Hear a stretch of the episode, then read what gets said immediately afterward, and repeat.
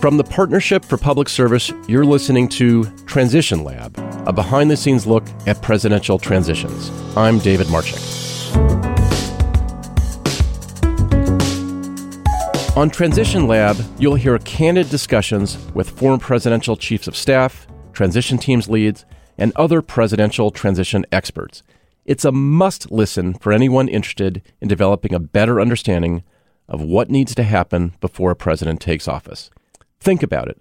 A presidential transition is the single largest takeover of any entity in the world. 4,000 political appointees, 1,200 of whom need to be confirmed by the Senate, a $4.7 trillion budget, and almost 4 million employees. History has taught us that a successful presidency begins with a successful transition. The economy, our national defense, foreign policy, they all require a complex but seamless handoff to ensure the tranquility and prosperity of our nation. We're going to hear from former Bush Chief of Staff Josh Bolten. You got to be ready. You, you, don't have a choice. You can't say, uh, let's hold this off for a week. right. You can't go to John Podesta was the chief outgoing chief of staff at the time. You can't go to Podesta and say, yeah, we're we're not really quite ready. Can you can you hang on right. for another couple of weeks right. while we do it? So you you don't have any choice to be ready. We had several advantages on the Bush team. One is that it, it was a, a well organized, coherent team uh, with a leader who valued all of that. And the second is that we had Clay Johnson already underway.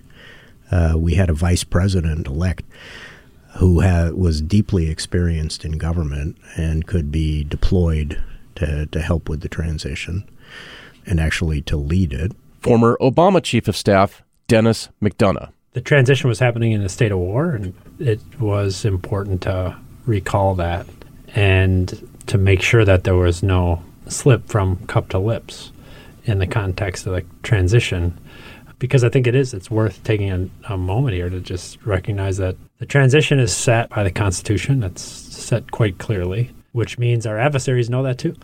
And we can't give them any impression that somehow, in the midst of this handoff, that we're somehow losing track of important objectives. Rich Bagger, who led the Trump transition effort, like what an, an opportunity to, to have to be asked to put together a team that is going to work on planning for the transition of power. So while I had no experience in the area whatsoever, business experience, government experience, but no experience with a presidential transition, jumped at the opportunity to get involved. And you're the, the N of one, the one the, the one person. So what do you do next? Well, f- for me, uh, literally, what I did is I uh, took the playbook, the the binder and the materials from the partnership meeting in New York, got a hold of the transition guide published by the Partnership for Public Service, as well as the book that had been published by the uh, Romney transition team uh, f- uh, following 2012, and then said I need to get together and meet with some people who've done this before.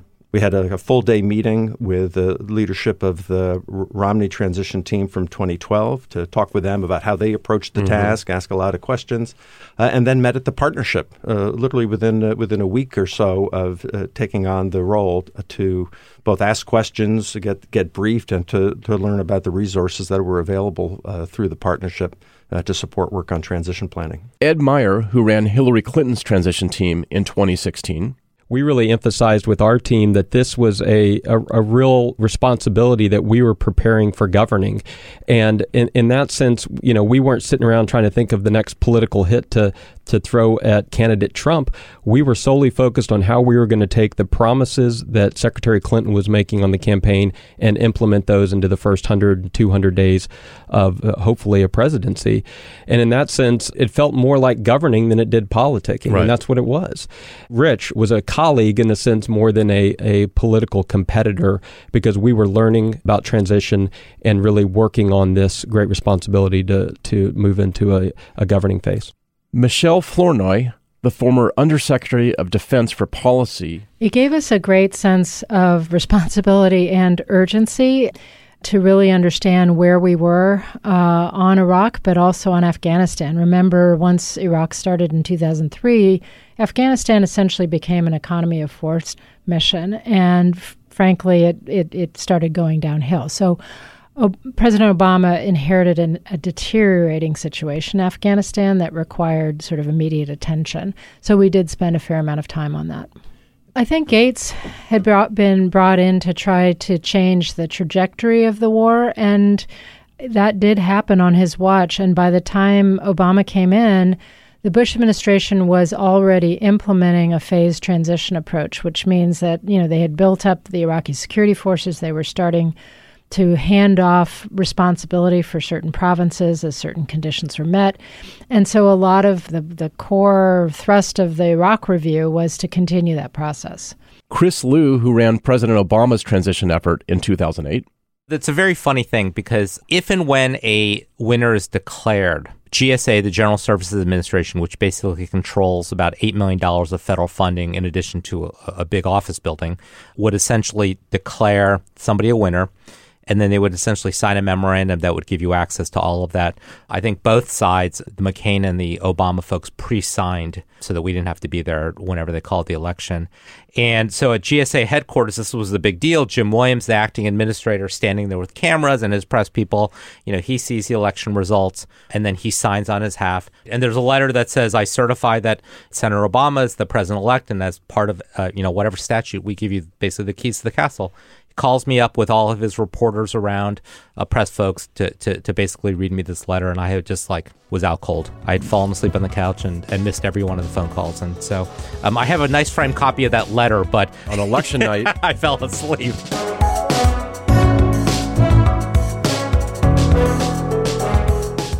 If you want to hear from these experts and others, please subscribe to Transition Lab on your favorite podcast app. I'm David Marchick, and thanks for joining.